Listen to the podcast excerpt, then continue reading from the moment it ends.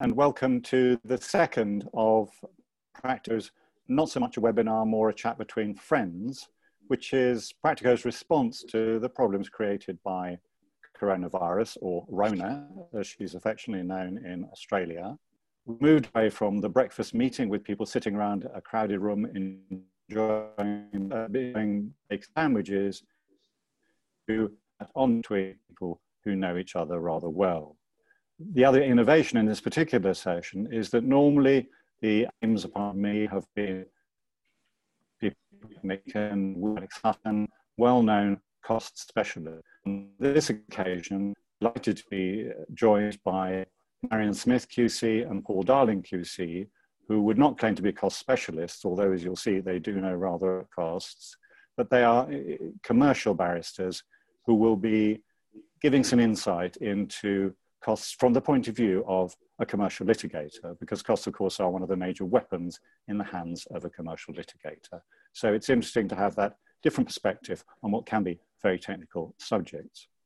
Uh, I was going to ask both of them first for a sort of overall review of the developments in costs uh, environment over the last few years, probably since the uh, CPR changes made in April 2013, and how they see those changes impacting on the cost aspects of practice from the point of view of a commercial litigator.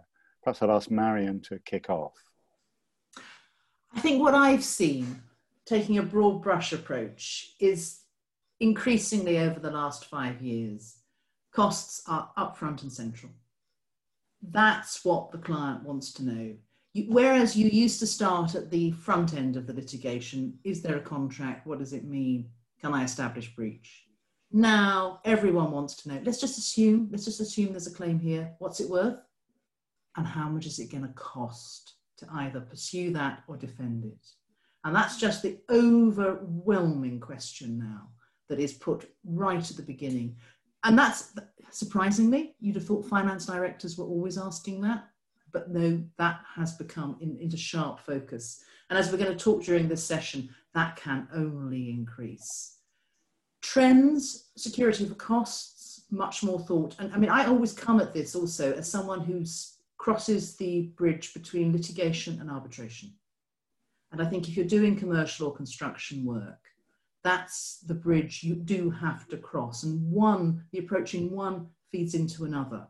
In both, security for costs increasingly considered, thought about, because in arbitration we've had to think about the jurisdiction to even award security for costs, a complete acceptance of third party funding and working out the implications of what that means. Internationally, where there's been a resistance with Champerty and maintenance and the bringing in of a third party funder, arbitration has been the bridgehead in. So we've seen that developing. And that has brought with it an increasing interest in getting access to information. Who is funding? What are the terms of the funding? What are the terms of the retainer? So those will be my, my sort of main, oh, and I, the only thing I would add to that, in the TCC, we tend, we have the starting position the cost budgeting does not apply uh, to the big value claims. And that has been increasingly pushed against as a principle. Should we be allowing that? When is it appropriate? When will we get the courts to apply it to big value cases? Do you agree with that, Paul, or have I got it wrong? No, I think that's I think that's fair. What I would say is that the obsession has become, much like what you say, how can you reduce or eliminate irrecoverable costs? And and um, the court, courts are very keen to facilitate that. Parties are very keen to facilitate that. People get when we have cost budgeting, which is obviously um, in some claims applicable, but the whole sense, sense of which is to confine people to the amount that they're able to recover. Um, and that's one of the reasons why the indemnity cost jurisdiction has become so important. Uh, and I, I've seen people be much more interested in applications for indemnity costs because they're a way to get around cost budgets or, or at most, or at least a way of reducing the amount of irrecoverable costs. Yeah, yeah. Would you also, it's, it's also that what we are. It's also quite. You. I was just saying what we have started to see is a return to the debate about whether or not um, alternative dispute resolution should become mandatory. And that, that ties in with what you were saying, Paul, about how do we keep the costs to the minimum. And I think we may see a return to the debate about Halsey, perhaps not led in the TCC and the commercial court, perhaps coming out of the family division first, but what starts there may very well spread across. Yeah, I, mean, I think that the people, individual litigants, are more and more, more and more unwilling to pay their own costs and to bear costs risks. And I think that's the trend that you see. And I think that people are always going to be thinking of ways to avoid costs being incurred, or ways of putting your opponent under cost pressure. And that fits with your point about ADR. Uh, people if you want to get a case settled, you're going to use any device you can so as to avoid paying the costs. And if the other side won't play ball, you want to position them for as many difficult costs arguments uh, uh, they're going to have to cope with uh, at the end of the case. So I think that's very much the trend. And I think one of the consequences of cost budgeting, how, wherever it does or doesn't apply, has been to make a big difference to the atmosphere. It's put costs front and central into the case. Um, whereas in the old days, you would just wait till the end and there'd be a costs order, not even an interim payment order for, for costs, you know. And the first time anyone mentioned the vulgar subject of costs would be when you'd had the judgment. But now you've got two, three things that sort of uh, bring it very much to everyone's focus. First is the cost budget. Um, second is the um, uh, summary assessment and immediate payment of interlocutory costs. And third are the provisions for payments on account of, of, of costs when they're awarded. And what that means is that people are very much front and central about costs. I think it's also right that uh, there is still a, quite a lot of uncertainty and anxiety because budgeting at the start for some of these even small technical cases can be very difficult. And I think, therefore, people are, on the one hand, interested in it, but also a bit anxious. Yeah, and I think that that, that, that drive for certainty is certainly um, reflected now in, I'm increasingly being asked, or increasingly considered, can we in fact impose budgeting on this high value case? Yeah. And do you think that's a good thing? Do you think that's what people want? I mean, that, this was basically the driver of Rupert Jackson's reform on, on cost budgeting. He said, you know, litigation is just another project what project management, and that's what clients want. Yeah. Uh, would you agree with that assessment, which is what No, I think that, I think he's absolutely right. Project general principles, right? And I think everyone, I think there is a general acceptance of that. Where people worry is the ability to accurately estimate in advance, um, particularly when you've got experts' reports and witness statements. Now, Rupert is a very, very, very visionary and clever man and we all owe him a very great deal. Um, I think he's got some really quite clever ideas behind all this because, you know, people say, well, we can't estimate how much the expert's going to cost us, um, and therefore cost budgeting and estimation is all very unfair and limiting us, and how can we, and it's all a disgrace. Rupert's answer to that would be, well, you know, what we need to do is to establish how much money is proportionate to spend on an expert um, and then and then fit it within fit fit what needs to be done within that. Of course, there'll be a bit of rough and readiness about it, but we all know that there are two extremes of cost of dispute resolution. One is the six-month trial with ten leading counsel, and the other is going around the back of the bike sheds and spinning a coin. And between those two extremes, you you find the right place. And I think one of the beauties of cost budgeting is it helps you find where in that panoply of, of costs you can incur, your case should come. Yes, and what do you think the disclosure pilot, what do you think the impact of that is going to be on budgeting? Uh, it's been introduced as a way of managing the costs of that potentially explosive mm. stage in litigation in, in, in, what we do. Commercial and construction, it's all about what's in the documents. Now we've got this new scheme, it's supposed to you know, refine the process, control the costs, what's the feedback? Are you getting the view that it is, or are you? I mean, anecdotally, I'm hearing it's not. It is just driving the cost up. Well, two two points. Well, the first um, thing is everyone spends ages on on the costs of getting the disclosure agreed. Secondly, or, or, or, ordered, it's, it's like having a you know a very heavy specific disclosure application just before the case has started. Secondly, you've then got lots and lots of time spent trying to implement it, um, and the difference, you know, ones you know of but haven't searched for, ones you're searching for, all of that. And thirdly, I mean, I've fought quite a few trials where the disclosure pilot has been used, and it's amazing when there's some critical document that hasn't been disclosed, and you say, "How come this has not been disclosed?" And there's a sort of a cough, and everyone says, "Well, it doesn't quite come within any of the precise requests." So, I mean, I, am not a great lover, but I, I but I, I, do think that it, it is front-loading costs. Mm-hmm. It's on any basis, wouldn't you say, Marion? It's not the silver bullet to no. to doc, document problems. It doesn't seem to be. Uh, and we all know that complaint of front loading. We've lived through it with witness statements, we've lived through it with experts' reports, we're now hearing it in relation to disclosure. And I just think that if I'm a finance director looking forward now into the post COVID, well, the first wave, the second wave, what are we looking at? But you see, I, I, I, I think it's very interesting. This it ties in with the question about indemnity costs. I mean, cards on table, I, I am always very uncomfortable once I've given an estimate, very uncomfortable at not coming in within that estimate. Um, and I, I, think it gives rise to all sorts of difficulties and tensions. I've just done a case for um, very important case for two individuals, um, and we managed to keep within the cost budget. Um, but a, that was very difficult because an awful lot of things happened in the case that hadn't been expected.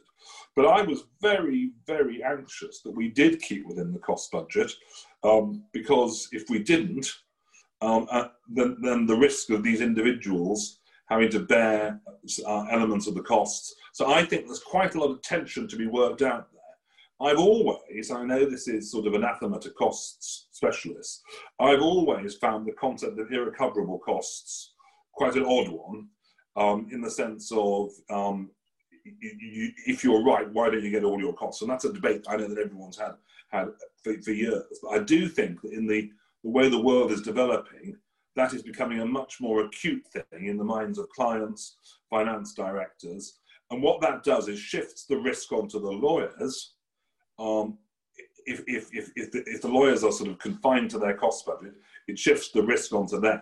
Now, that may not be a bad thing because uh, that would mean the witness statements get done within an agreed budget. But it, there, there, are quite a lot of tensions to work out there, wouldn't you thought? Yeah, I think the bar is having to learn how to accurately estimate.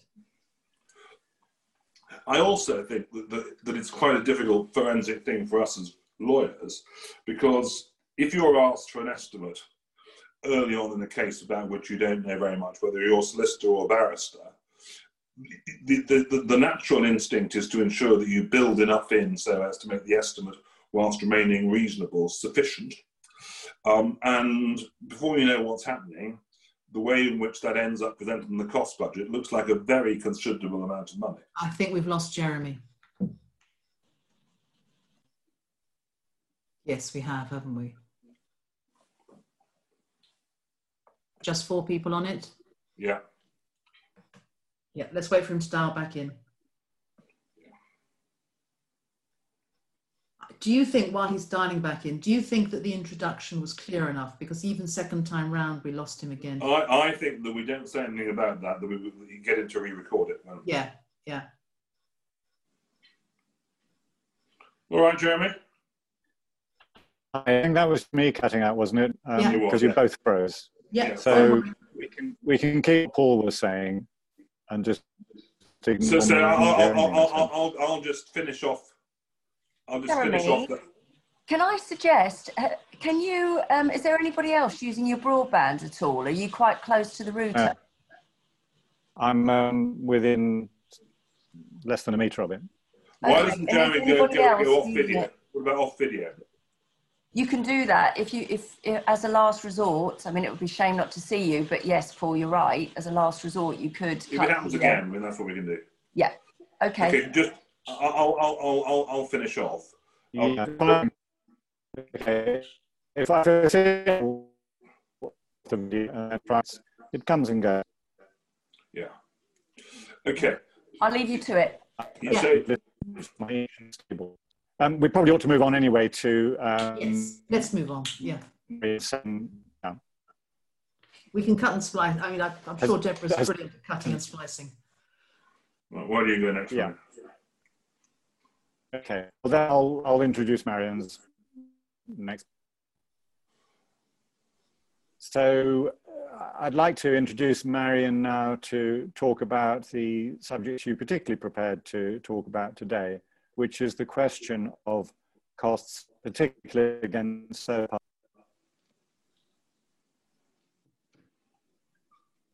Jeremy, can I suggest you record that again because I didn't hear the, um, the Yeah, okay. most of it. Yeah. Right, I'll try that again. Um, if not, I can be sort of deus ex machina and, and It'd be nice to keep. It'd be nice to keep you in though, because this is a practical yeah, breakfast meeting. exactly. Well, it, and also it makes more sense. Um, Okay, I'll, I'll, I'll try again.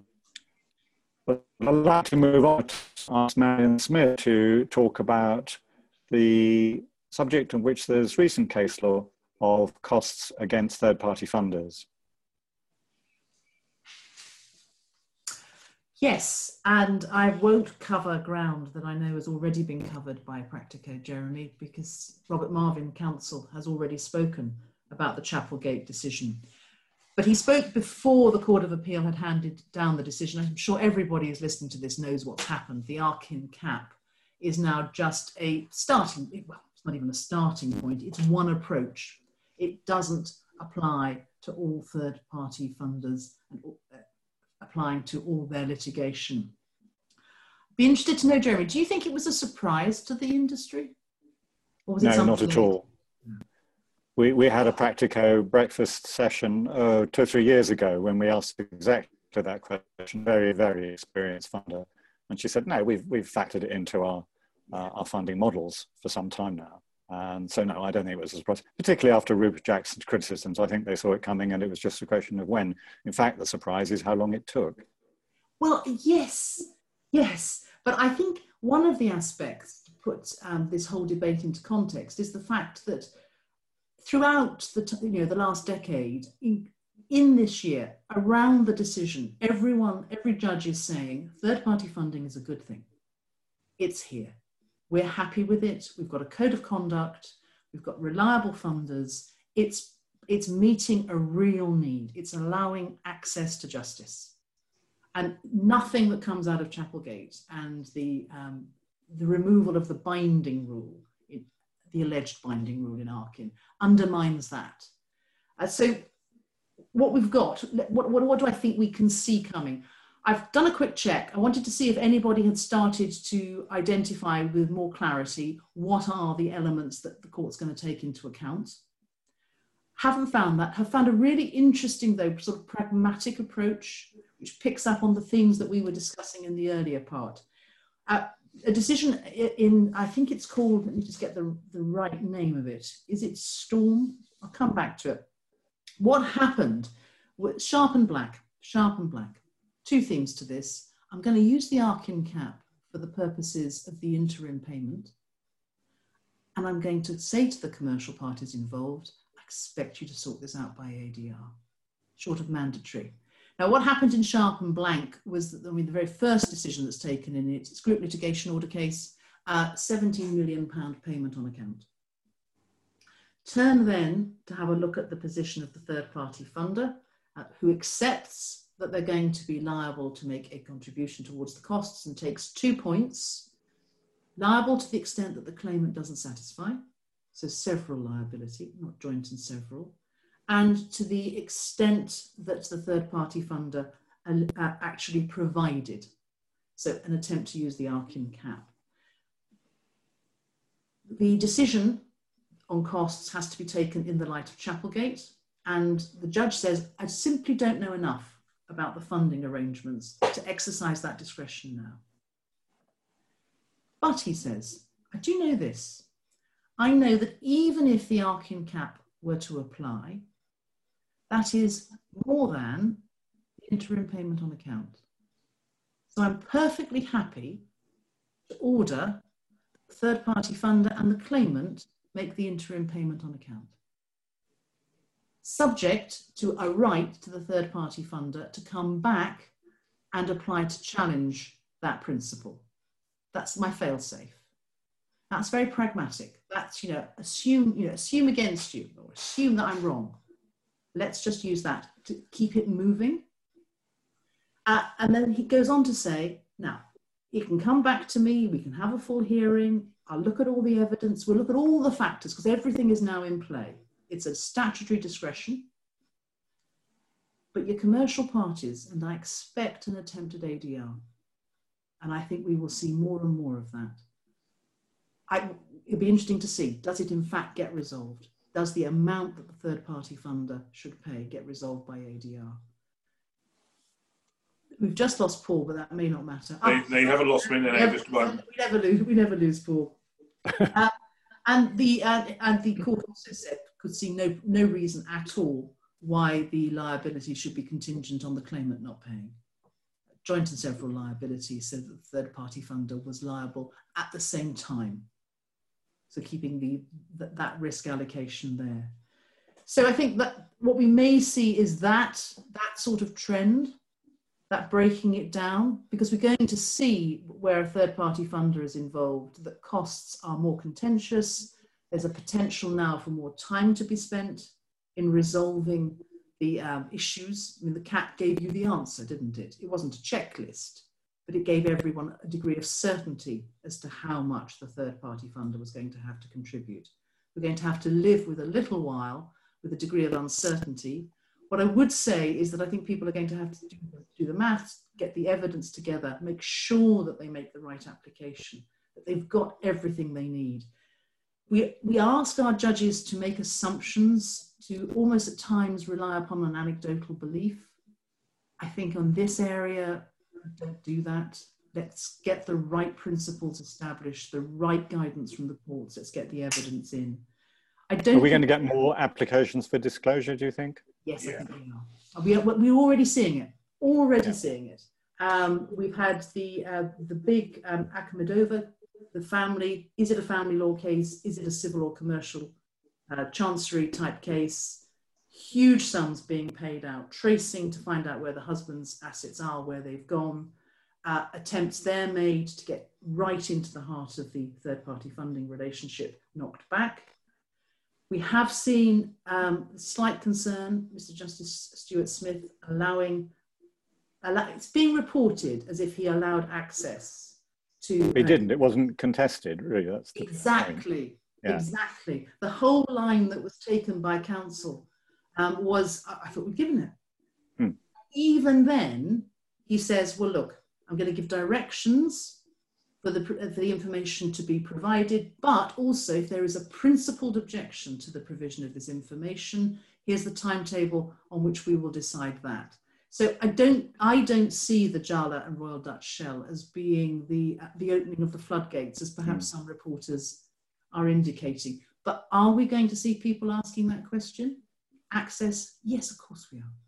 I mean, one of the things that comes out of all of this, and it comes out of all the current cost developments, is in the same way as some principles are being fixed by things like cost budgeting, we are more and more into the area of judicial discretion. Um, and judges building up expertise and uh, balancing all the various different factors. The first point is there are no right answers to any of these questions. There are going to be different answers on the same facts because that's just the nature of the beast. But secondly, the judges are going to want, as they develop this um, expertise to want to have as much understanding and information as possible. Remember, Marion, when we first started doing Jeremy, when we first started doing a summary assessments, you know, it was as if people were almost hold, judges were almost holding them away from the, the cost schedules away from themselves on the basis, you know, how why am I? How can I deal with this? I don't know anything about it. Now you're seeing same judges just casting their eye down and giving you a figure, and I, I think you're seeing whether it's third-party funding or indemnity costs um, much more uh, need for judicial discretion, which they were trying to get out of the system with things like cost budgeting, but I'm afraid that's just not working. Uh, so what they're going to do is end up with um, how good your decision being, very often on how experienced and good your judge is. But that's going to create a tension, isn't it? Because yes, it's back to the discretion, but they will want to give the market some degree of certainty. And they will also be aware of the need to reduce the uh, demands on court time. The commercial court's done very well, so has the TCC. They have ridden the COVID lockdown brilliantly. They've kept the trials going. But the judges that sit in those courts get pulled out regularly to go out on circuit, to do crime and to do family, to do the wider circuit of material. There you've got backlogs. We've got an over, you know, an overstretched administration as well. So they'll want to keep disputes out of court time. And the moment you're dealing with discretion, you're into court, aren't you? Um, with a limited right to appeal, so it's got to be a long, proper hearing. They will put where they can they're going to try and give you some guidelines. They may be interested in a new, more general approach on third party funding. There's talk anecdotally about trying to persuade judges to accept a, a, different starting position, but to give a different cap, a higher cap reflecting the return in part. There'll be a, there'll be a time given to consider it. I'm not saying it's going to be accepted because we're constantly balancing, aren't we? The demands, all of those litigators all of those pressures in society which have to be funneled through the same court system, the same judges, underfunded, understretched, unloved perhaps at times. Yeah. Does this bring us on conveniently to, to Paul's subject, which is indemnity yeah. costs? Because it's precisely uh, there, if you like, that the indemnity cost is seen as a weapon sometimes, uh, yeah. not as a weapon, but as a sanction to use against people who do come to court uh, unnecessarily and waste a lot of court's time. Mm. Yeah, I, I, I think it's very interesting. Um, first point to make is that um, obviously the, the recent decision in Lejonvarn, the Court of Appeal Lord Justice Coulson, is very much the touchstone. Um, it summarises all the cases. It's very good, um, and uh, I think it's very helpful. Um, second point to make is that everyone needs that case because people only often think about indemnity costs in a short hearing at the end of the case.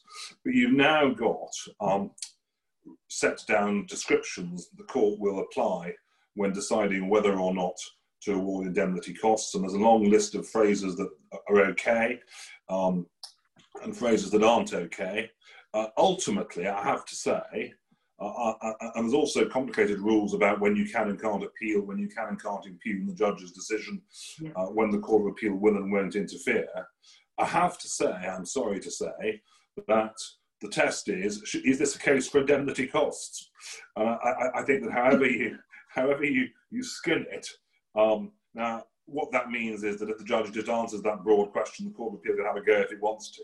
we know the Court of Appeal, if it wants to interfere, will not worry about discretion, and if it doesn't want to interfere, will rely upon the fact that it's a discretionary decision of the judge. So I think it's a very useful decision. I think indemnity costs are much more on the agenda. Uh, I think that, um, that, that, it's going to be easier to get them, but I think it's going to be easier to argue about them in the Court of Appeal as well. Um, but I think they're introducing their own little debate and code. The one little thing I would mention from Lejonvarn as I go past it, as it were, um, is the um, Peter, the Lord Justice Coulson relying upon the, on the way in which um, the plaintiff reduced its without prejudice save as to cost Part 36 offer as showing that they had little confidence in their claim or that their claim, their confidence had been mm-hmm. reduced. Um, I thought that was a bit harsh, uh, and I think it, a bit harsh. I think it also means that they, the, the courts will, in, will, people have to be careful now what they put in without prejudice save as to costs correspondence because I think there's a danger that judges will fasten on that so as to um, bolster their, their views about a party who is um, not behaved as the judge thinks would have been appropriate. Mm. And I certainly would be much more much more willing to make application of indemnity costs armed with that case than I would have been before. It has, of course, become much more of an issue, indemnity costs, because it is the way now past the cost budget, it's the way past proportionality. Uh, and in the few years since the Jackson reforms came into effect fully, um, that has made a massive difference. And I think the figures in, in the Lejonvarn case show that. Uh, there was an argument about whether the application was just a way round the fact that the um, budget was far too low on the part of the successful party. Um, so that, that people are going to be doing that to get out of their own problems, if you like, created by too too low a budget. And very often that'll be the lawyers. I, mean, I, don't, I don't know anything about Lejonvarn, but very often uh, the, the, lawyers will be very keen to make those applications because they remove the difficult conversation that I've been talking about as the difference between budgeted costs and incurred costs. Exactly. Yes, they can't be saying, no, no, do we really have to make this application? Oh, I think it'd be a very prudent step. yeah, so, so and, and can, can we run with the theme of making people pay for just for a little while? Because I think to go back to the third party costs, I think there is a nascent jurisdiction that we just ought to keep an eye on, that um, an order will be made against an expert. It, it, it follows from a, a, preparedness to name and shame experts in the TCC that Paul and I are very well aware of. The, um, the courts have not held back criticising experts who've fallen short of the duties to the court. I've always been a bit uncomfortable about that, Marion. I, I agree with you. That's because no. the expert is not there to defend himself. No. He's there to represent the party. It's a bit like you know the, the, the, Supreme Court and the Court of Appeal having a whack at first instance judges for the way they've done the case. Yeah. Because they don't, they often don't know what the circumstances are. But you're certainly right that waste the, the, third party cost orders are very much more up the agenda. And let's face it, indemnity costs have the same sort of impact on the relationship between the paying party and their client. So I think that is, you know, I, I, I think people are much more much more willing to, as it were, put it conversationally, have a whack at somebody, um, yeah. whether it's a criticism in the judgment or whether it's the third party costs order. I, I do think, or, or indemnity costs, I, have to say, I think that the, the, the, the small b blame culture, uh, I'm not saying it's a bad thing, but it's certainly happening much more. It, it is, and I think that you're absolutely right to flag up that concern. You do not want to be seen to be hammering the expert who is giving a perfectly proper view, which is just unpopular or, or not adopted. Absolutely agree, and I think that's going to act as a, as a, a constraining or a controlling influence. But what we did see this year, um, or, or, certainly we've seen recently, is, is uh, the first steps, uh, county court action but to actually ordering an expert to pay the costs, a substantial sum. There have been one or two minor sums where it had been agreed, but this is £85,000. It's a substantial sum in the context of the case. It's based on quite, I'm not going to use the word extraordinary, but they are um, very particular facts where you've got an expert who has got mental health issues hasn't recognized that that means he cannot continue to be an expert. But it's, it, it's there it's there. And I think in the times we're moving into, let's just be aware that it's there. Let's keep careful control. For purposes of indemnity costs, we're having to look very carefully, keeping our notes, keeping our records. This is where the costs get out of control. This is the impact. I think we should start to do the same thing with we've got an expert here who is potentially rogue, potentially not following CPR 35 let's just keep start to keep a record of what loss that's causing us. Yeah, I understand that. I mean, I mean, experts are better now than they used to be. You remember, you remember the, my great case where I asked the expert in chief, "Is this your report?" And his answer was, "Well, do you mean now or when I wrote it?" Um, which I said, "Well, let's take it in stages." And he said, um, "I said when you wrote it." Oh yes, I believed it all then, Mr. Darling. Um, and now I said, having heard nothing of this, he said, I've just been shown a photograph that shows that my report is completely wrong from beginning to end. So, in fairness, he wouldn't he wouldn't have been uh, attracting the third party costs order because he'd only just been shown the photograph. Um, but I, I, do think you're right that the people underperforming in this in in these systems, and I think the lawyers are not immune, not going to be immune from this either. And, and nothing wrong with that because when you've got processes and procedures and guidelines and rules, if you go outside of those processes and procedures, guidelines, and rules, then um, you need to have a good reason to have done so. Um, and one of Rupert Jackson's um, many reforms was to, you know, there are precedents for everything and forms for everything. Well, that may be a pain in the neck, but it does actually mean that you have a procedure that you can then that you have to follow, and you know the consequences of not following it. It's one of the problems, of course, is it's going to create very uncomfortable times for experts who are under attack in this way, possibly quite unjustifiably. It's going to be yeah. you know, an uncomfortable few months. Oh, issues are resolved. But, they, but they've had that. They've had the increase in the regular, in, you know, the, the, the, reporting to the regulator. They've had the, these reports, these decisions, these judgments coming out, listing where they've gone wrong. Um, it's it's a tough time, but they do. But, but, but see, and let's just talk about that for a minute. Um, I'm not talking about any individual cases.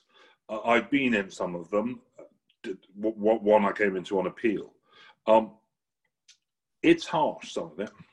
Yes. Um, and um, I have great respect for the judiciary, um, and but I do think that left to myself, experts have become a bit of open season in the TCC. I think it's improved a bit more recently. And I fear the same maybe happen, may ultimately end up happening in costs. And I think that's a bad thing because if everyone is um, back covering and alarmed about what might happen, that's not going to facilitate the process.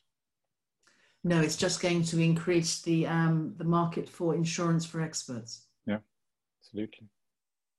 One thing is we need to be able to trust the judges to do it properly, which I think for the most part they do. Yeah. Um, I, I, think we won't have a lot of you know very strange decisions uh, involving awards against experts. Uh, just anecdotally, I, one of the things I've been doing the last four years is campaigning about uh, the rights of um, British citizens living in the EU post Brexit. And we had a meeting with um, the European Commission task force dealing with this issue. One of the people there had been monitoring access to justice um, as a high level commission official for the last 10 years. And he said, of all the countries, we were discussing whether the British judges could be trusted to implement whatever uh, agreement was made. This was before the withdrawal agreement had been signed. And he said, um, the one thing I will say is the British judges are the best of the lot in, in Europe, which was, you know, uh, encouraging. And I must say, does echo my, my limited view. I haven't seen a lot of the other jurisdictions, I'm glad to say. But uh, it was an interesting, from someone with a lot of experience. I think it's very, because I think, I, think, I think it is also right that after something of a wobble um, caused by funding and recruitment and all a little hiatus in the system. We are now seeing some very, very high caliber judges appointed both to the High Court and the Court of Appeal. I know less about the, the, the, seniorities below that. and I think that that actually does tie in to the costs question.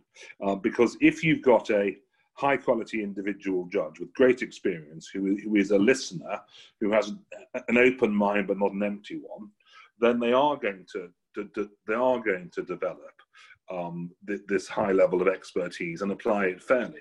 The case Marion referred to, I think the judge was was um, Sir Alastair Norris, Lord Justice Norris, just and uh, it, it's a beautiful judgment, isn't it? It it it, it, it um, and um, one of the other things that comes out of some of the indemnity cost discussions is that the ability and experience of the judge is, is, is very likely to um, um, impact upon and improve the quality of the outcome. Yeah, yeah, it is. And I, what you always find with the TCC and the commercial court judges is a desire to get it right. Um, and as long as they think you are helping them to reach a right decision, they've got as much time as you need to explain yourself succinctly. I think that's gone pretty well. It has. I think we. And, uh, let's let's do it again sometime. Yes, Jeremy. Very nice. Very nice to talk to you. You know, you are you are the cost guru, uh, and, and to be allowed to participate in the discussion with you, uh, yeah. a dear old friend from Essex Street, is great delight. So thank you very much. Thank you. And and let's let's at one stage think about picking up and talking about costs in arbitration. Yes. There's a big yeah. subject there, costs in arbitration. Very yeah, good. and a, and a real a real interest, I think, across the areas that we all deal with to actually well, let's take some skills. Slot that in for another discussion a little further down the line. Yeah. Okay. Take care. Well, keep safe. Well, that seems to be an appropriately optimistic note on which to end this very interesting chat between friends. I want to thank both Marion and Paul very much for participating in this uh, process. It's been really interesting for me, and I hope it's been interesting for all of you who are watching. Anyone who has any questions, as we don't have a, an ongoing chat uh, throughout the, the webinar, um, should write in by email to Practico and any questions will be directed to the appropriate person. One of the suggestions that Marion made was that we should meet again, the three of us, to discuss in the not too distant future the question of costs in arbitration, which is also a massive subject upon which they are particularly knowledgeable. So thank you all for watching and thank you to the other speakers. And we look forward to meeting again virtually in a month or two's time.